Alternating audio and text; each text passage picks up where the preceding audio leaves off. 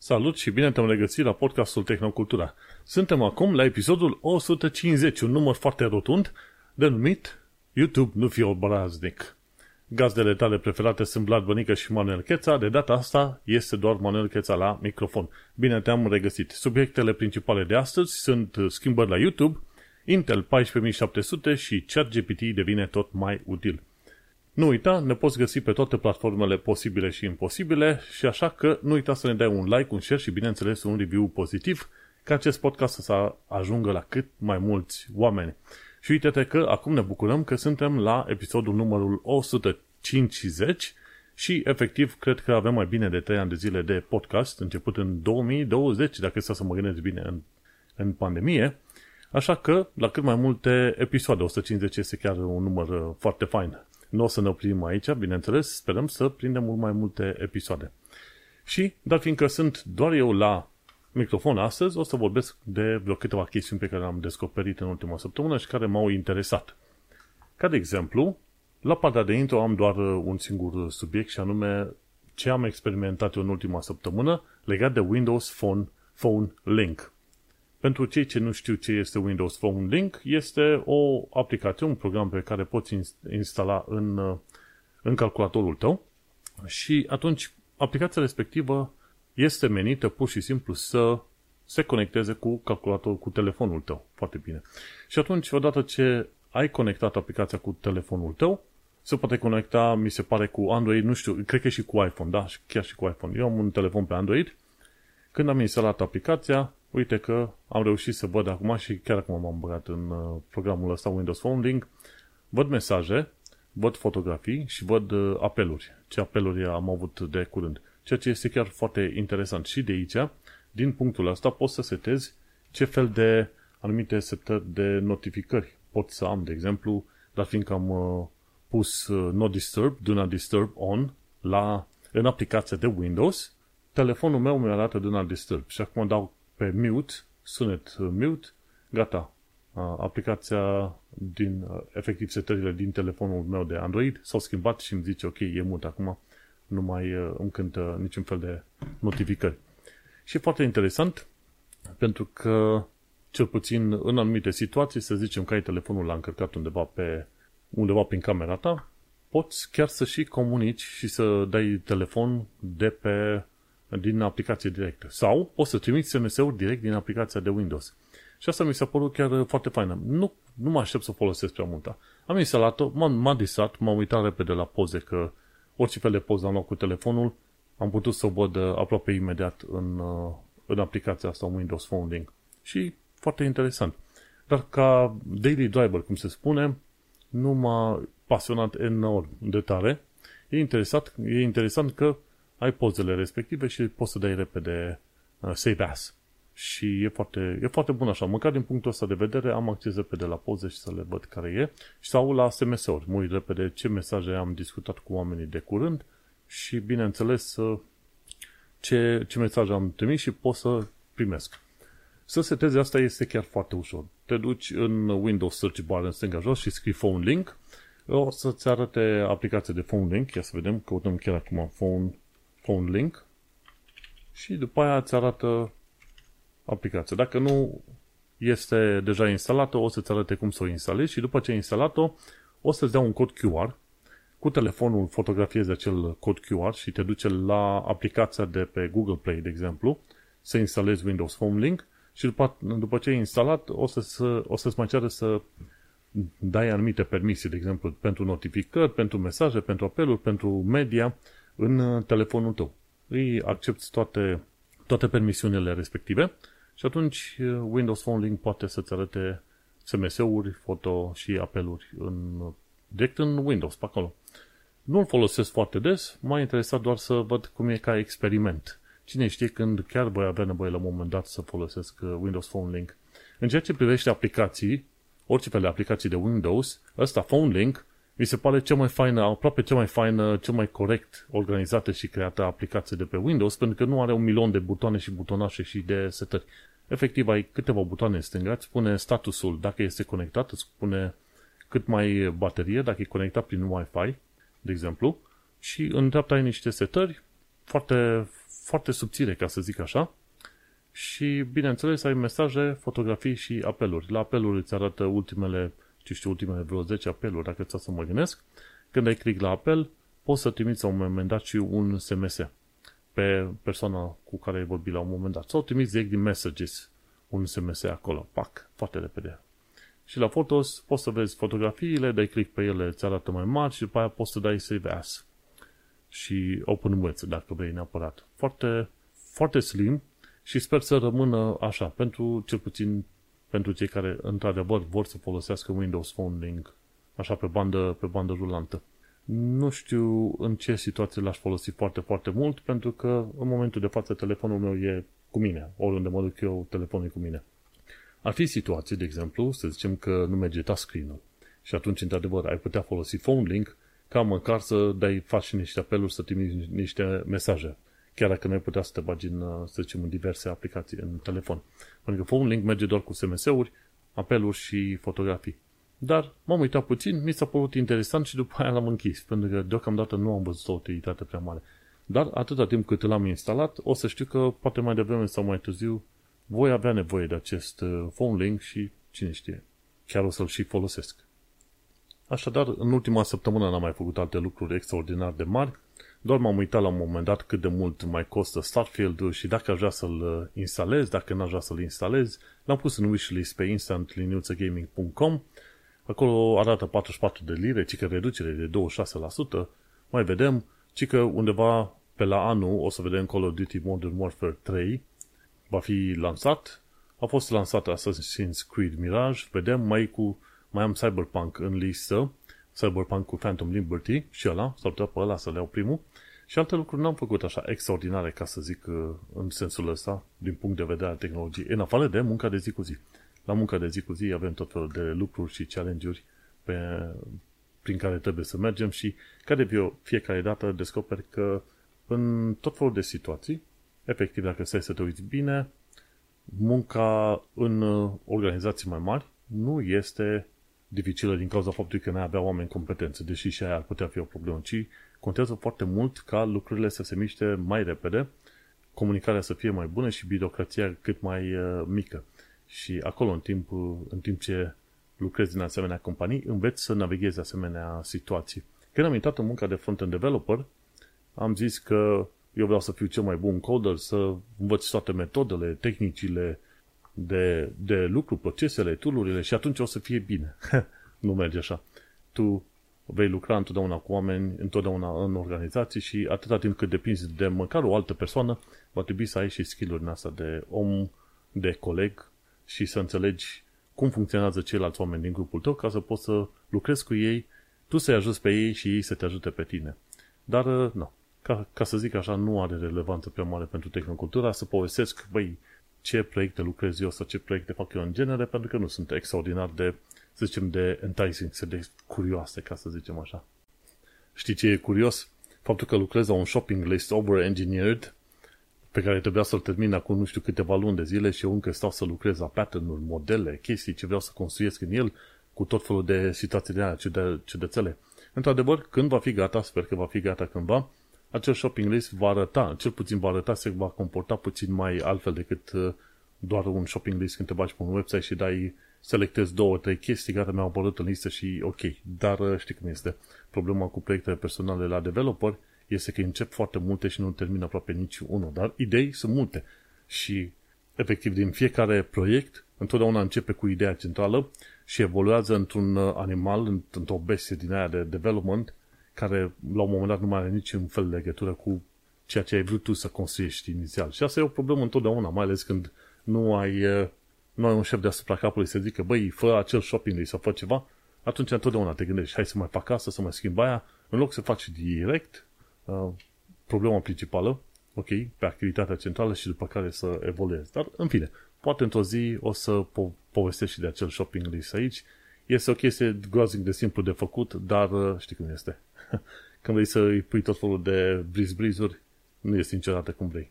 Și acum, haide să intrăm în subiectele de zi cu zi. Avem vreo câteva subiecte, sper că o să avem și suficient de multe detalii și utile pentru oamenii care, oamenii care au venit în acest episod. De ce nu? Ne uităm pe mai departe și anume discutăm de faptul că, uite, cei de la Gamers Nexus au vorbit despre Intel 14700 și concluzia lor este meh. Chiar am și pus în linkul ăsta. În principiu, în principiu cred că acum o zi sau două, ceva de genul ăsta, au apărut tot felul de review-uri și în mod sigur vei avea ocazia să vezi o tonă de review-uri legate de Intel 14700, noua generație de la Intel de procesoare. Și ca să nu pierdem prea mult uh, timpul, se pare că Intel 13700 este cam la fel de bun ca 14700 în foarte multe situații. Și sunt situații în care 13900 de la Intel bate 14700. Și dacă te uiți pe tot felul de graf- grafice din astea prezentate de la tipii ăștia de la Gamers Nexus, o să descoperi destul de curând că până la urmă sunt tot felul de procesoare de la AMD, AMD care până la urmă bat asta. Deci e AMD R7 7900X, dacă stau să mă gândesc bine, 7800X3D, de exemplu, sau AMD R9 5900X, în tot felul de situații din astea. Sau când te uiți la alte chestii, nu? AMD R9 7950 X3D sau AMD R7 7800 X3D. În foarte multe situații 7800 X3D de la AMD l-a bătut pe ăsta de 14.700. Bineînțeles, 7800 XTD sau altul sunt ceva mai scumpe. Dar dacă te uiți bine, uite, AMD R7 5800 X3D a fost uh, aproape cot la cot cu Intel 14700. Deci dacă vrei ceva mai, mai modern și totuși să nu te rupă la, la portofel, de ce nu? Uite, te poți uita. Și totuși, destul de aproape a fost și AMD 97950X simplu. Sau R7 7700X. Deci în foarte multe situații vrei să, dacă vrei să te uiți, îți prezintă oamenii procesoare care sunt fie mai bune decât Intelul, chiar la performanță și la bani, bineînțeles, destul de mulți, sau mult, uh, mult mai ieftine, dar totuși la performanță asemănătoare. Așa că și concluzia celor de la Gamers Nexus cu Intel 14700 este că e un waste of sand, așa au zis ei, cum era și generația cică 11. Și n-am auzit de expresia asta prea des și așa am vrut să o folosesc și în podcastul ăsta ca să mă simt special. Waste of sand. Și waste of sand înseamnă au folosit siliciul ăla degeaba. Și chiar și ziceau cei de la Gamers Nexus, se pare că Intel au fost puțin cam disperați. Și acum părerea mea în toată afacerea asta este că până la urmă, știi cum e, unii oameni vor să se simtă special și vor cumpăra Intel oricât de scump este Intel și de fiecare dată când apare versiune nouă. Iar alți oameni, ca mine și ca alții, se uită să fie și o performanță cât de cât pentru un preț dat. Și, cum ziceam, de o perioadă foarte bună Intel n-am, n-am mai fost, să zicem, când compari calitate, preț, bineînțeles, e cam greu să faci calitate versus preț, că nu, nu ai, să un raport din la ciudățel, nu ai, nu ai, să zicem, unitățile de măsură potrivite. Dar, ca să zicem așa, în limbajul de marketing, calitate-preț, prefer până la urmă AMD și în continuare, în ultimii doi ani de zile, încă mențin părerea asta că pe AMD data viitoare dacă vreau să merg la procesoare, iar la plăci video e posibil la fel tot pe AMD, pentru că efectiv parcă nu merită să dai un preț mai scump cu 20-30% pentru cam aceeași performanță. Fie că e vorba de plăci video, fie că e vorba de procesoare.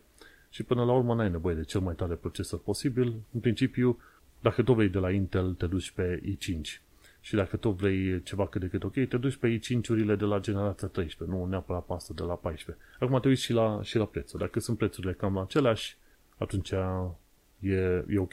Bineînțeles, trebuie să te uiți și la socketul pentru procesor. Ai o altă discuție. Dar, cum ziceau și cei de la Gamers Nexus, faptul că au lansat cei de la Intel o generație nouă de procesoare e cam o pierdere de timp pentru toată lumea. În principiu, ce puteau face mai tare este cei de la Intel să se bată, să, cre- să se chinuie, să creeze, ce știu, plăci video mult mai puternice.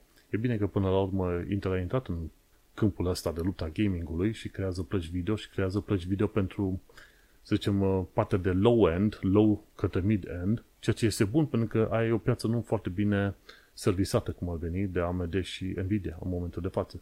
Deci Intel acolo ar putea să, să împingă foarte, foarte puternic și să câștige niște bănuți extra.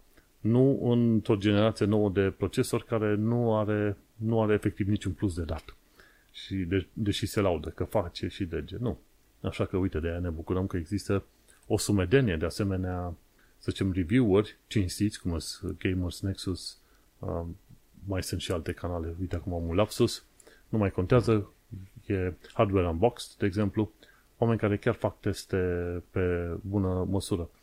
Și la un moment dat mi se pare că se făcuse și un test, cei de la Testing Games, pe canalul de YouTube, au testat 14700 cu 13700 în diverse jocuri și erau aproape la fel, câteva, câteva cadre pe secundă diferență. Ceea ce este ciudat. Deci, cum poți să lansezi ceva și să fie la fel de prost, la fel de, nu la fel de prost, ci la aceeași performanță, la un preț cel mai probabil mărit și să te lauți că este o generație nouă și că face vrute și nevrute. Este cam lame toată, toată situația asta și din punct de vedere al consumatorilor este cumva așa misleading, păcălește cumva oamenii. Băi, uite-te la noi, suntem fresh. Păi da, mă, da, îmi dai fresh exact aceleași lucruri de fiecare dată la un preț tot mai mare. Și cel mai probabil, dacă tu vrei, ia de la 13. E posibil ca Intel să facă un push mare să, să vrea să vândă generația 14 și atunci să scadă puțin prețul la procesoarele de la generația 13. Așa că atunci te poți duce pe generația 13. Am, am în calculatorul meu ce? Intel i7 8200, nici măcar K. Și l-am din oh, 2019, nici mai știu când. 2019, ceva de genul ăsta. Când a fost generația 8 la un an de zile după ce au uh, creat ăștia generația 8. Și nu am niciun fel de problemă. Am jucat în tot felul de jocuri, îmi văd foarte bine de viață pe YouTube, pe internet, pe tot ce vrei YouTube acolo și atunci, efectiv, chiar nu simt nevoia să îmi schimb acum, deși, uite-te, au trecut 5, imediat 6 generații de, de Intel de atunci. Și de obicei procesoarele sunt făcute să țină poate chiar și 10 ani de zile. Așa că eu chiar și am și stabilit că probabil o să-mi schimb calculatorul nu în 2024, ci poate prin 2025, ceva de genul ăsta. Când să mă trec probabil pe AMD.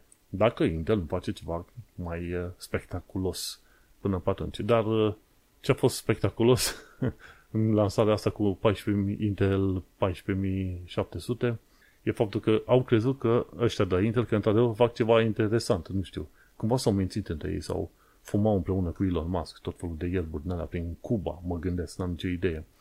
Și aia, într-adevăr, mi se pare spectaculos. Hai să mergem la alte chestiuni și mai mult sau mai puțin supărătoare. De exemplu, YouTube devine agasant. Chiar am pus aici ca subiect. Nu știu dacă ai observat, dar dacă folosești Ghostery pe YouTube, de acum încolo o să vezi mesaje din alea care îți arată, ok, nu acceptăm uh, ad blockerele pe YouTube. Hai să vedem uh, cam ce mesaje le arată în mod precis. Și este vorba de anumite canale care au, au dat enable la reclame. Și la ala ar trebui la un moment dat să apară anunțul respectiv. Acum nu mai găsesc că probabil m-am uitat la tot felul de asemenea filmulețe. Dar sper că îl găsesc pe undeva. În principiu, astăzi m-am uitat la tot felul de filmulețe și mi-a sărit în cap pe bandă rulantă acel uh, anunț. Hmm. Foarte bine, vedem. Important este că la un moment dat o să vezi că îți apare un mesaj la anti-ad blocker. Dacă ai uh, uh, ghostery sau ceva similar, o să vezi că YouTube recunoaște că e un blocker și atunci o să-ți arate un mesaj și o să te pună să aștepți vreo câteva secunde până dispare mesajul respectiv ca să poți urmări filmele. Adevărul e că eu am fost ceva mai privilegiat față de restul populației planetei astea. De ce? Pentru că cumva Intel nu a descoperit faptul că eu aveam uh, Ghostery pornit. Și eu n-am văzut reclame de ani bun de zile, eu n-am văzut reclame pe YouTube din alea. Uh, pre-roll, mid-roll, ce mai sunt acele reclame care mai apar la filme din astea de YouTube. Și alți oameni, chiar dacă aveau Ghostery pornit, chiar dacă erau logați în contul lor de uh, Google, totuși vedeau acele reclame și enerva la, la cume. Și nu știu ce s-a întâmplat în cazul meu, dar n-am vrut să investighez, ca nu cumva să-mi stric, uh, știi cum este, don't jinx it în limba engleză, știi cum e, să nu strici, să nu, să nu strici norocul, cum ar veni. Și am lăsat așa, până, până când, uite că YouTube până la urmă m-a descoperit și pe mine, impostorul ăla care se uita la filme pe YouTube fără să urmărească acele reclame, știi? Și, na, uite, mi-a venit și mie vremea să intru în rând cu lumea. Acum, ce pot să zic, deocamdată o să fie YouTube foarte agasant până când nu o să mai am altceva de făcut decât să uh, accept reclamele respective, ori, dacă nu, să creez un bookmarklet, cum am mai povestit la un moment dat, că am mai făcut alte bookmarkleturi, să creez un bookmarklet, când apare anunțul respectiv, pac să-l, să-l șterg instant și după aia să pot continua pe acolo. În momentul de față am câteva bookmarkleturi și mi le-am, mi le-am un bookmarklet este de fapt un bookmark în uh, browser care linkuiește către un cod de JavaScript. Și am creat acel cod de JavaScript și când uh, dau click pe el, de exemplu, în, uh, pe YouTube Live și mă duc și apăs pe acolo, teoretic ar trebui să dispară filmele de YouTube Live. Sau dacă mă duc în, pe tot felul de website-uri din ala, gen Alpha, cum se zice, Seeking Alpha și tot felul de mesaje din astea, pot să dau pe bookmark-le, bookmark, bookmarkletul meu numit no s alpha ad și gata, îmi dispare un panou din la care îmi blochează vizibilitatea. Și probabil o să fac un bookmarklet și pentru YouTube, atât cât, cât o să pot face pe, pe chestia asta. Dar da, uite, devine agasant și vedem, o să fie așa, lupta aia între a folosi ceva gratis și a fi obligat să urmărești niște reclame. Viață, viață chiar foarte grea. Și cum e first world problem. Ce am mai descoperit de curând via The Verge, de la TheVerge.com, ci că în, în curând butoanele de like și de subscribe o să lumineze sau o să fie scoase în evidență cu o animație nea specială de către cei de la uh, YouTube, de aplicație de YouTube, când, să zicem, uh, prezentatorul din video respectiv o să pomenească cuvântul like sau subscribe. Și asta e o altă metodă prin care să YouTube să devină agasant după ce că îți blochează adblockerul. Și în principiu există o anumită regulă. De exemplu, n-au voie să zică like, like and subscribe de prea multe ori. Pe un film de 10 minute ai voie să, să ai chestia asta cu subscribe doar de 3 ori. Îți recunoaște, de exemplu, YouTube recunoaște din audio respectiv faptul că ai zis cuvântul like sau subscribe și atunci o să, o să generezi o animație faină, o să-ți arate o animație pe zona cu like și pe zona cu subscribe ca să-ți iasă în evidență. Și asta mi se pare una dintre, dintre chestiunile pe care aș face eu în timpul meu liber când m-aș prosti și zic, uite ce mișto ar fi să mai agasez oamenii pe acolo. Dar nu aș rula așa ceva în producție pentru oamenii obișnuiți, pentru că în mod sigur i-aș agasa și mi-aș sări în cap. Deci se pare că proiectul ăsta cu like și subscribe ce l-au inventat ăștia pe acolo a fost un proiect de acasă a cuiva dintre ingineri și careva manager se plictisea atât de mult acolo la, la YouTube încât a zis, bă, hai să implementăm chestia asta în producție. O asemenea chestie idiotă, nu știu dacă ar fi, ar fi mers la tot felul de firme serioase, nu știu. Sau și mă gândesc că e posibil ca YouTube-ul să, să intre în declin, de la, de la like și subscribe să se ducă în declin. De ce? Pentru că mi se pare de adeptul culmea când atunci când zice în film cineva dă like și subscribe, mie să-mi scoți alea în evidență butoanele alea. De cele mai multe ori mă uit la film la full screen. Și atunci degeaba am zis tu like și subscribe, pentru că oricum nu o să le văd când apar animațiile respective. Sau, dacă mă uit la filmul ăla, eu nu am chef ca animații din jurul filmului, dacă mă uit la, la mărime normală, n-am chef de ca lucruri din jurul filmului să-mi distragă atenția. Deci, care este utilitatea?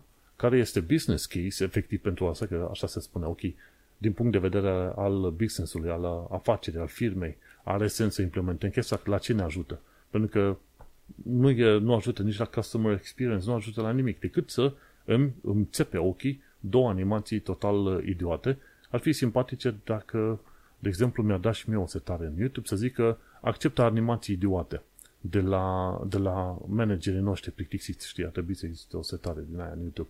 Și da, atunci dau eu și atunci cu bună știință știu că la un moment dat o să văd un, un hipopotam dansând pe YouTube, uh, cineva uh, aruncând butoane de like și de subscribe prin jur când, când prezentatorul din video povestește ceva și atunci ar fi o chestie și ok.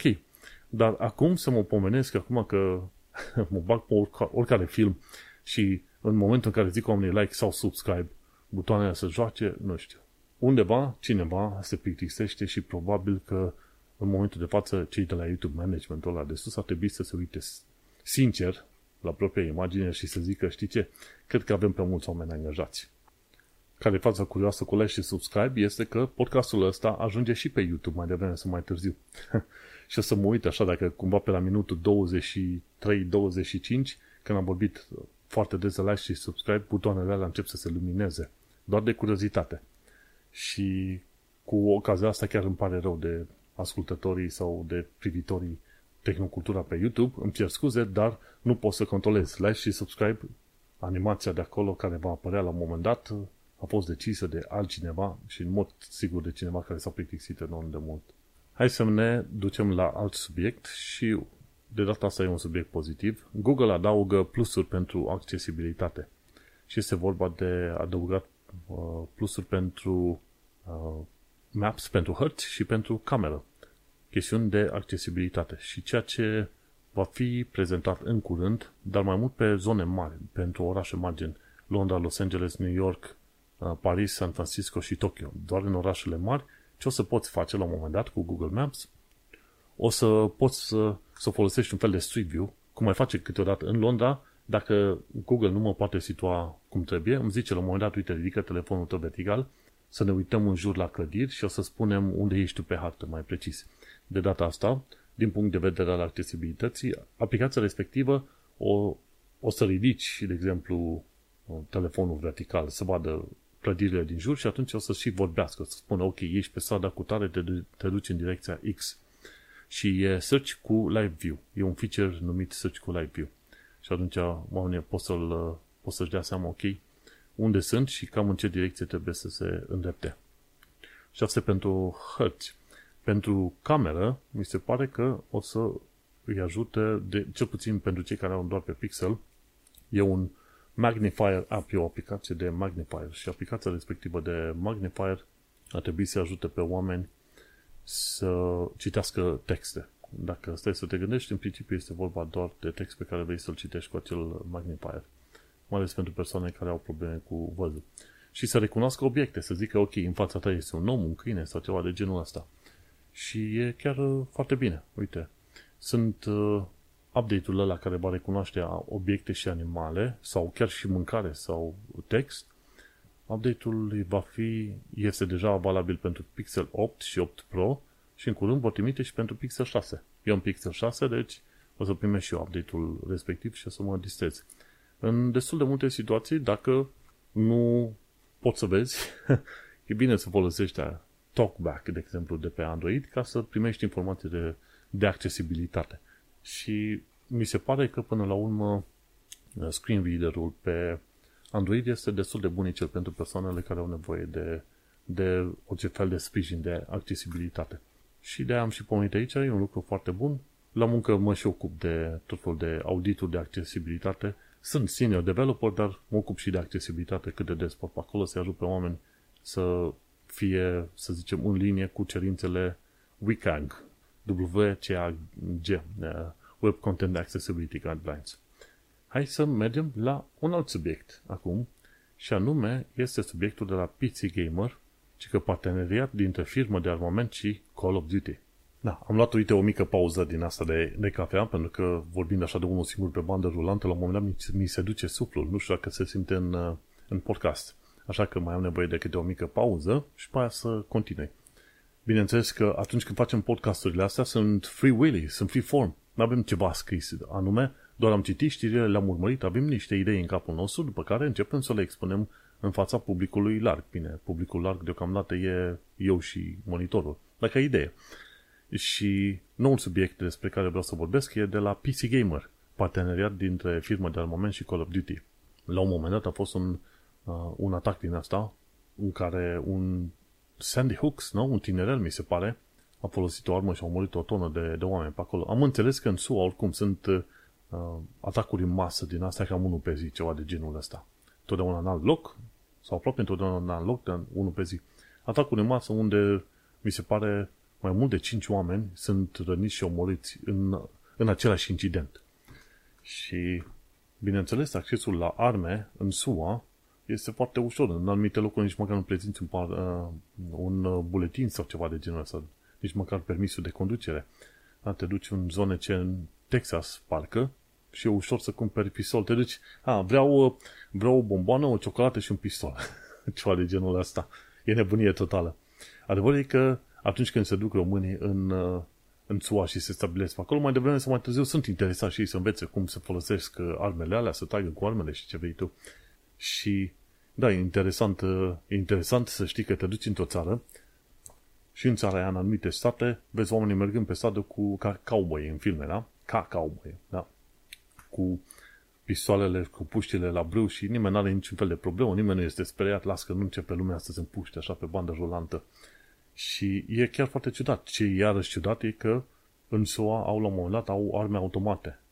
E R15 sau cum se numește aia, o variantă civilă a unei arme de uh, asalt, da? o pușcă mitralieră folosită în armată.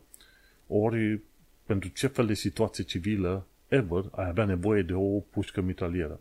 Efectiv, n-am nicio, nicio idee. Și totuși, uite că să vând chestii de genul ăla, să vând puști, uh, puști de vânătoare, ia? Ok, înțeleg, te duci să vânezi urși, căpioare și alte chestii.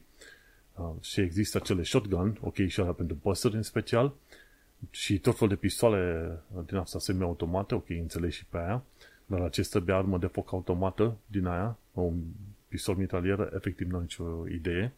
Și totuși, aia cumpără în prostie pe acolo și la PC Gamer, la un moment dat uh, a fost, uh, mi se pare creatorii Call of Duty au fost și ei dați în judecată pe chestia asta, pentru că jocul lor promova armele și violența, voi da, și uh, el prezentau tot felul de arme pe acolo, inclusiv de la una dintre firme, care, care avea o, o, o mitralieră din asta vândută la atacator.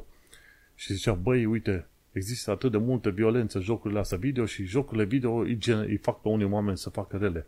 Măi, da, dar acum toată lumea înțelege că până la urmă jocurile video sunt o lume ficționalizată în care, într-adevăr, tu, în mod real, nu rănești pe nimeni în mod direct. E un joc video, te-ai suit în GTA 5 în mașină și începi să calci toată lumea pe trotuarul respectiv. Bineînțeles, în lumea reală ar fi act de terorism sau cine știe ce ar, ar fi pe acolo. Dar în jocuri, ah, n-ai nicio treabă. Tu urmărește poliția, treci pe zona de pieton, calci toată lumea. Bineînțeles, în GTA 5, uh, oamenii sunt destul de perspicace. S-ar repede din fața mașinii. Foarte rar reușește să îi lovești cu mașina. Intenționat. Intenționat, aia zic. Dar aia e, sunt și jocurile. E o formă de entertainment ceva mai violentă din loc în loc, dar uh, nu care să aibă efect în mod real în viața de zi cu zi a oamenilor pe acolo. Sunt cazuri de oameni cu să zicem, tendințe în asta patologice care ar fi influențați, asta este adevărat, dar acei oameni ar putea fi influențați de anumite reviste pe care le citesc online, ori de anumite filme la care se uită, da? Uită-te în filme, în tot felul de filme pe bandă rulantă, uită-te cât se omoară aia pe acolo, câte bombe nu dau drumul, câte mașini nu distrug, câte chestii asta nu, câte capete nu explodează, da? Uită-te la Boys și alte seriale în asta pe Amazon Video, da? Și atunci, ok, este relativ ok și șmecher să te uiți la un film din asta în care se explodează, se împușcă ăștia pe bandă rulantă, dar nu este ok să ai în jocul video. Și faptul că vii și îmi spui mie că pentru copii îi afectează, măi, copiii aia, de, de ține minte, ce, de știi tu ce, ce le fată mintea copiilor ăla la 8-10 ani de zile, ar fi bine să te gândești mai bine că până la urmă poate jocurile astea video nu sunt decât ceva, să zicem, inofensiv, în mod real, inofensiv, înțelegi? Și atunci, în momentul în care vezi tot fel de părinți că dau vina pe jocul video, că copiii lor sunt așa și așa, te miră, te întrebi, băi, nene, pe ce planetă trăiești? Pentru că tu la vârsta copilului respectiv, tu la rândul tău făceai tot felul de tâmpenii, te duceai, nu? Câți nu, de vârsta mea, de aproape de 40, nu s-au dus la țară, au furat un măr, o pară de la vecini, câți nu s-au dus în, la țară, da? Să zicem că te duceai în zona Moldovei, când mergeam noi, duceai, furai popușoi și pați, îl fierbeai pe acolo prin alte părți. Câți oameni nu și-au, nu, nu au sărit gardul, de exemplu, și și-au rupt o mână, un picior, câți oameni nu au fost la furat de, de le, fructe și au căzut din copaci, după aia și-au rupt, o, și-au rupt, cum zice în moldovenește, da? Schinarea și chestii de astea. Deci, o tonă de lucruri din alea care sunt de-a dreptul ilegale, câți oameni n-au făcut pe astea și la un moment dat îi vezi pe acei oameni, da, de vârsta mea, repede vă leu copiii noștri, copiii noștri, să uite la jocuri violente și ce fac ei. Păi, și câte bătăi nu se făceau, mai ales prin zona Moldovei, la, la țară. Oamenii se băteau numai cu bâte sau topoare, și cu pietrele și le dădeau de cap, știi? Și aveau o țintă, dragi, aveau o țintă, că am primit și așa o piatră în cap. Că, nu, nu e glumă. Și atunci vii și îmi spui mie că, uite-te, ce rele sunt jocurile astea video, că învață la rele. Bă, prietene, tot fel de filme din astea care sunt numite entertainment, te învață la, la rele.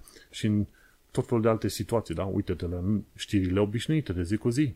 Nu alea de a învăța la rele, dar fiindcă toată ziua spun că viața e, e rea, se întâmplă multe rele, toată lumea e rea și alte chestii, știi? Nu?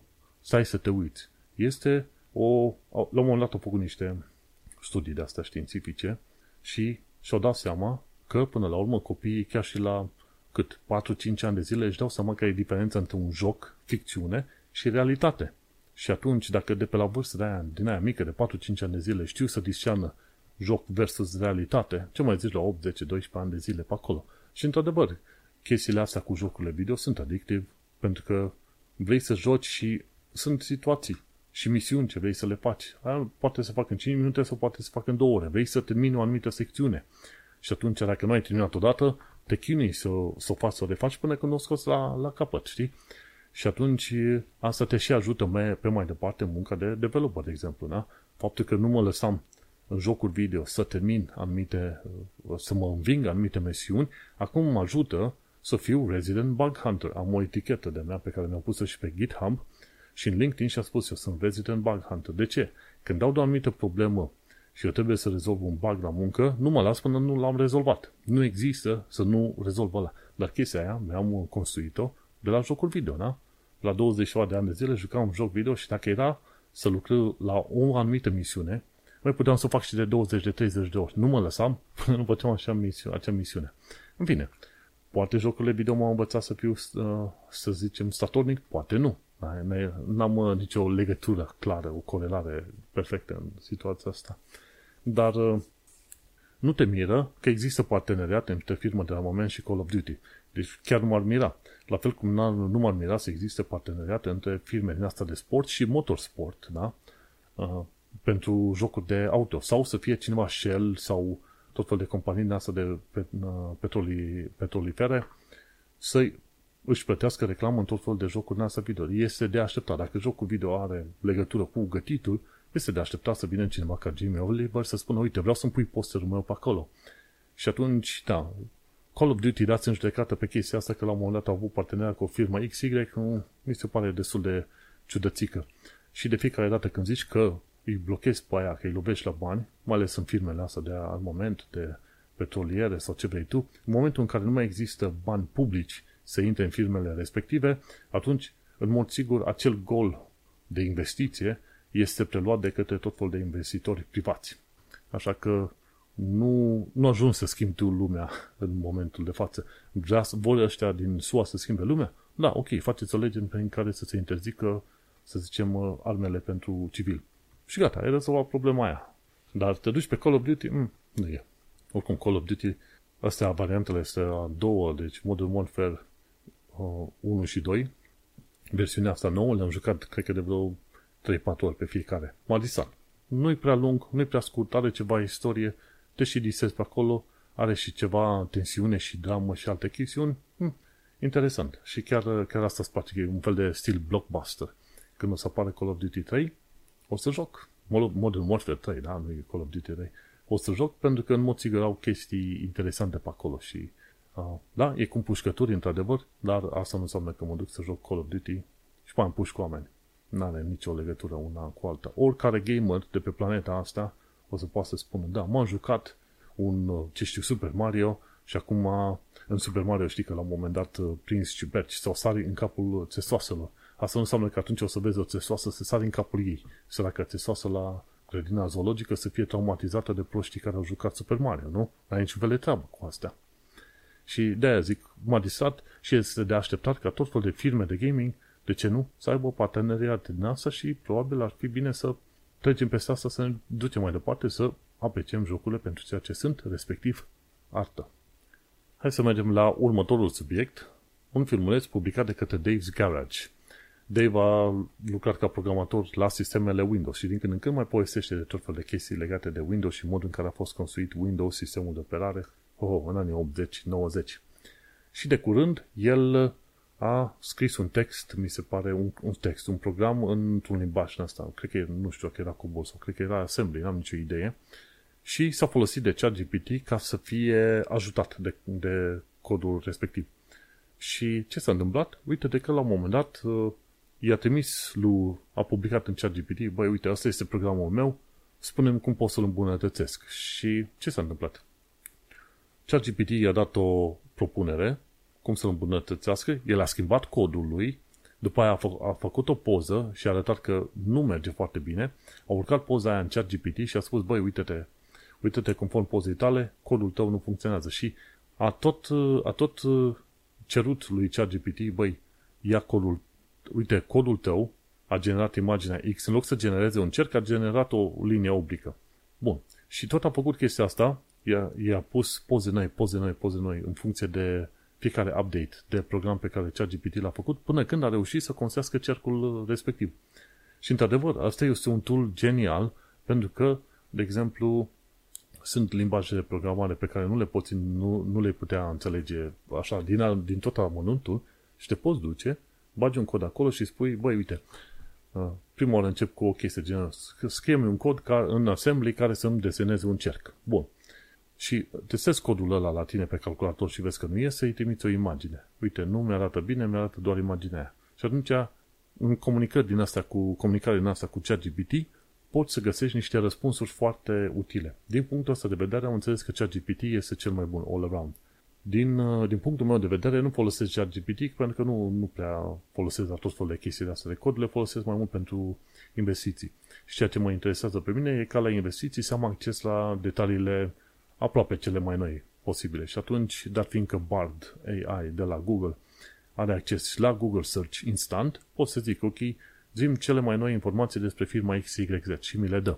Ce înțelegem din informațiile alea? Și atunci îi cer să fac anumite suma, suma, sumaruri ca să mă ajute să merg pe mai departe.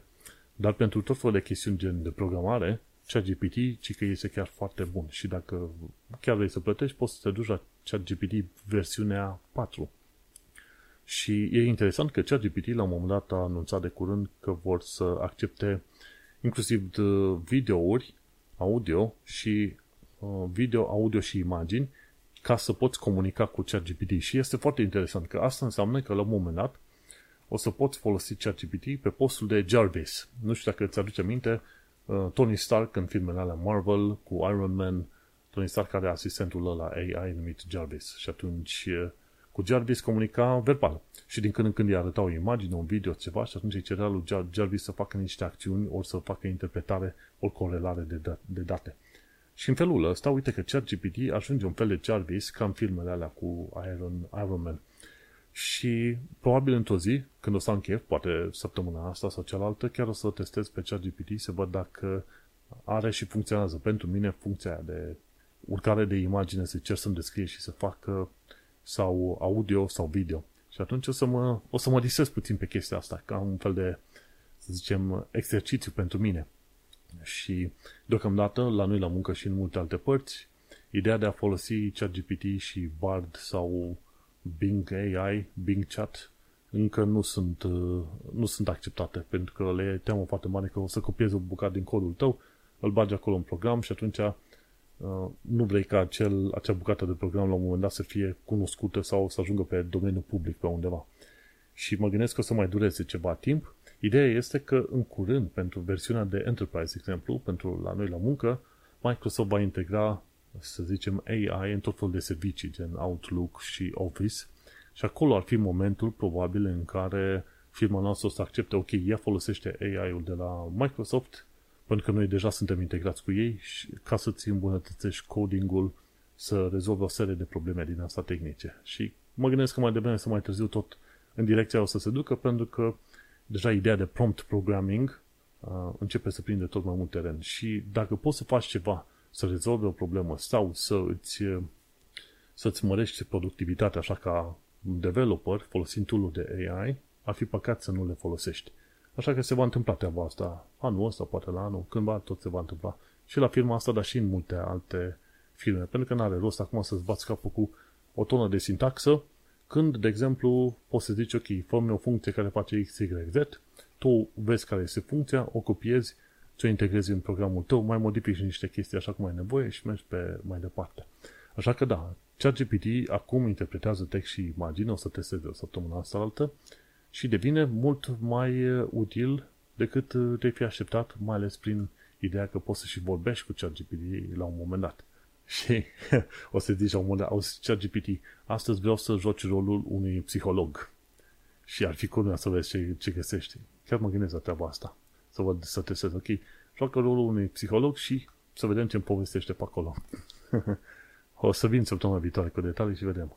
când te gândești, când stai și te gândești la tehnologia pe care o avem sub nasul nostru, la schimbările enorme prin care trecem, îți dai seama că în principiu trăim într-o, într-una dintre cele mai interesante perioade probabil din istoria omenirii. Bine, aproape întotdeauna a fost cea mai interesantă pentru că era prezentul tău. Dar uh, au fost schimbări majore, de exemplu, schimbări majore au fost prin 1500, nu? Când s-a făcut uh, uh, printarea sau cu Gutenberg. După aia a fost 1750-1850 Revoluția Industrială și apoi asta cu calculatoare, da? 1950, 1980 și acum mai nou partea asta cu internetul în anii 90, iar în 2020 și X, toamna cu AI, foarte mult nebunia asta cu AI.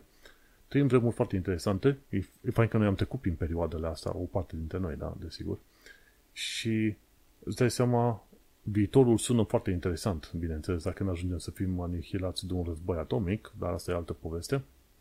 Dar viitorul sună chiar foarte interesant, mai ales că toată lumea face push pe AI și, într-adevăr, poate să fie un tool extraordinar de bun și de puternic. Chiar la un moment dat, ăștia, Elon Musk, într-un meeting cu shareholderii la Tesla, chiar, chiar spomenea faptul că ei au nevoie de foarte, foarte multe chipuri din asta de la Nvidia, de AI, iar Nvidia nu este în stare să genereze suficient de multe plăci în asta de specializate pe AI, pe cât au nevoie ăștia de la Tesla și alții din multe alte părți.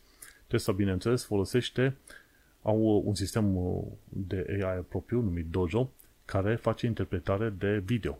Și, efectiv, toți participanții la trafic care au mașină Tesla transmit tot felul de informații din astea către Tesla și atunci Tesla, acel dojo de la Tesla, face interpretare și învață de pe urma videourilor să vadă, ok, care sunt situațiile. Și ci că, interesantă chestie, acum take it with a grain of salt, cum se spune la, în engleză, zicea că până la final de an, teoretic, FSD Full Self Driving Mode de la Tesla ar trebui să fie aproape la fel de bun ca oamenii, să acopere undeva pe la 95-98% din toate situațiile care le-ai putea întâlni ever pe stradă. Și atunci, din punctul lui Elon, e posibil ca la anul, sau dacă nu, în 2 ani de zile, uh, AI-ul de full self-driving să fie mai puternic și mai util decât oamenii de cel puțin vreo 10 ori. Și îți dai seama, odată ce ai rezolvat o problemă de bază, având calculatoare și puterea asta computațională foarte mare, într-adevăr poți să devii la tot felul de chestiuni mult mai, mult mai eficient decât oamenii, da? Și atunci, uite-te, de exemplu, în UK, aici în Londra, unde locuiesc, avem ceea ce se numește Docklands Light Railway. E un sistem automatizat de trenuri. Și l-au făcut din anii 80.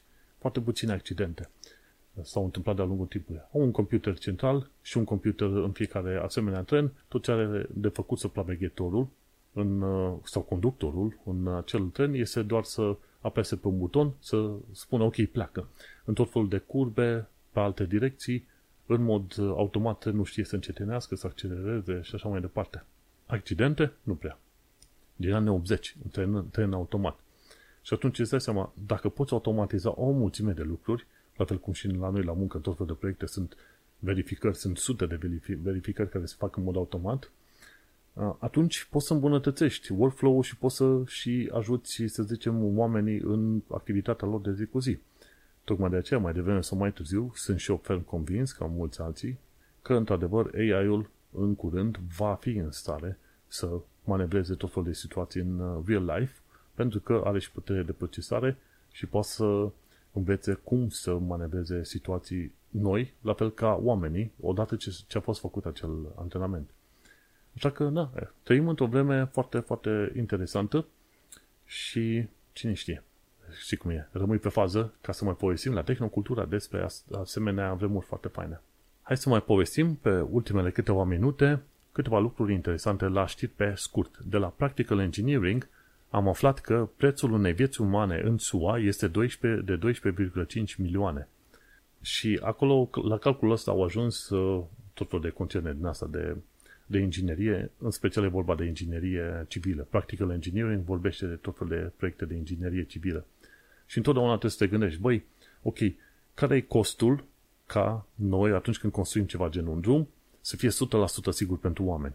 Și atunci, cât de mult tăiem din acel costul ca să facem foarte sigur pentru oameni, dar nu 100% sigur pentru oameni și totuși să nu consumăm o avere în ideea de a construi un proiect, o stradă sau ceva de genul ăsta. Și e, cum îi zice, uh, statistical lifetime, cam așa au spus ei, uh, cum e VSL, Value of Statistical Life, și au pus 12,5 milioane pentru tot felul de proiecte. Și atunci se gândesc oamenii, băi, dacă la un moment dat au loc accidente din cauza proiectului ăstuia și le mulțim cu 12, ceva pentru fiecare om care a murit, mai face valabil proiectul ăsta sau nu? Și atunci e curios că se pune asemenea prețuri, dar, de exemplu, economiștii pun prețuri din astea. În UK este un sistem numit NICE, uh, National Institute of Community, nu mai știu ce, ce mai zice, pentru spitale. Și în spitale, în caz de cancer, de exemplu, există un grup de manager în spitalul respectiv care se uită la un caz anume de cancer și zice, uite, persoana, la, persoana asta are sau e posibil să ne, ne creeze un input economic de, ce știu, 100-200 de mii, un milion de lire. Și dacă ei ajung la concluzia că, într-adevăr, persoana respectivă poate să genereze un, uh, o chestiune economică, adică o valoare economică de X bani, atunci aprobă un tratament de 80-100 de mii de lire. Dacă ei, managerii din spital, nu consideră că persoana respectivă va crea un output economic suficient de mare, vor refuza tratamentul și vor lăsa pe om să moară. Și mi se pare că nu sunt foarte deschimați managerii să ia asemenea decizii, dar uite, într-un mod culmea și crunt se iau asemenea decizii. Din când în când o să mai vezi crowdfunding în, în UK uh, că au nevoie 80-100 de mii de lire pentru cineva ca să facă tratamente în SUA sau în alte părți. Și probabil că cei de la NICE, cu ghilimele de rigoare, nici, da, au, uh, au avut ceva de zis în materia respectivă, ceva, să zicem, negativ de zis. Și da, în tot felul de proiecte, militare, inginerești, civile, ce vrei tu, se pune un preț pe viața umană, inclusiv în lumea economică și e important să fim conștienți de asemenea aspecte. Mergem pe mai departe la o altă știre scurtă, de la FIS.org, aflăm că superconductivitatea există de, de ceva timp și e vorba de un element, de un material numit K3C60. Și mi se pare că este un compus din ăsta sferic din carbon cu potasiu. Și din ce înțeleg eu din articolul ăsta, oamenii au folosit uh, respectivul uh, element în materiale mai mari, așa, într-o structură cristalină, ca să obțină superconductivitate. Numai că au reușit să obțină superconductivitate pentru cât? Pentru 10 nanosecunde, ceva de genul ăsta, foarte puțin. Dar ideea de superconductivitate încă există și oamenii încearcă pe mai departe, uh, să zicem, pentru a obține din asta superconductivitate la temperatura camerei. 10 nanosecunde, într-adevăr, nu este mult, dar cine știe, pe măsură ce lucrează e mai la compuși ăștia care mai de care, e interesant. Ideea de superconductivitate este aplicată de vreo 30-40 de ani de zile, numai că n-au reușit să scoată așa un, un lucru destul de practic de pe urma respectivei superconductivități. De la videocards am aflat că s-a inventat o placă video cu slot SSD de la Asus. Și cei de la Asus au gândit, bă, avem 16 benzi 16 piste din alea pe PCI Express și gândește-te că nu sunt folosite toate pentru placa video.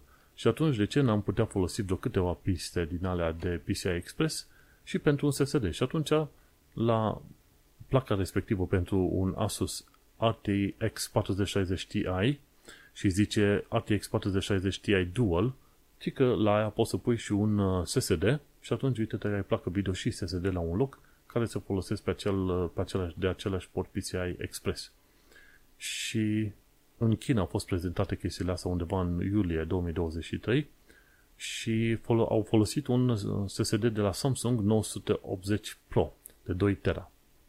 Și foarte interesant așa să vezi o placă video cu un uh, slot de SSD pe acolo. Nu știu dacă îl vor folosi foarte mulți oameni, dar uite-te, chiar săptămâna trecută noi discutam de un uh, adaptor din ăla pe care poți pune patru sloturi de SSD, deci uh, și adaptorul se punea chiar în, uh, în slotul de PCI Express. Deci, na, cine știe, poate fi un market și pentru asemenea oameni cu SSD la placa video. Și o ultimă știre pe astăzi, de la BBC, aflăm că Jet Fusion Lab din Oxford se închide, ci că după vreo 40 de ani de zile. N-au reușit să obțină foarte multe informații, așa, adică informații, pardon, se pare că efectul Jet Fusion Lab nu, nu a fost așa de scontat, așa cum au vrut ei și acum îl închid. plus că trebuie să îmbunătățească tehnica și mi se pare că o serie de bani vor fi trimiși, vor fi plătiți pentru un alt program. De exemplu, UK va plăti 650 de milioane de lire pentru un alt uh, fusion program, pentru program de ăsta de fuziune, care ar trebui să fie folosiți banii între acum și 2027. Deci probabil vor face un, uh, un, nou, uh, un nou proiect de genul ăsta, ceva mai modern. Ei, știi cum este, 40 de ani de zile e chiar destul de mult pentru a folosi o asemenea tehnologie. Dar uh, încă nu s-a ajuns. Cine știe? Oamenii cum trăiesc cu impresia că undeva până în 2100 se va ajunge la fuziune, uh, fuziune efectiv în uh, tot felul de, ce știu, experimente pe care le fac ei. Fuziune pe bune. Vom trăi și vom vedea. Știi cum e? Aproape sună a o utopie. Cancerul să fie rezolvat, avem fuziune și energie electrică pe bandă rulantă, avem mașini electrice, tot felul de chestiuni interesante, AI, computere, plăci video, dar uh, o parte din utopia asta teoretică o trăim în momentul de față, o altă parte probabil vom reuși să o trăim pe viitor. Chiar n-am nicio idee. În uh, schimb, noi la Tehnocultura ne declarăm uh, veșnic optimiști în legătură cu tehnologia și viitorul tehnologiei și, bineînțeles, modul în care tehnologia ne va ajuta pe viitor. Bineînțeles, nu fără un impact. Noi impactăm tehnologia și tehnologia ne impactează pe noi, efectiv. Iar acum, la final, ca shameless plug, lumea mă poate găsi pe manuelcheța.com unde am podcastul Un Român în Londra. Noi ne mai auzim pe data viitoare. Succes!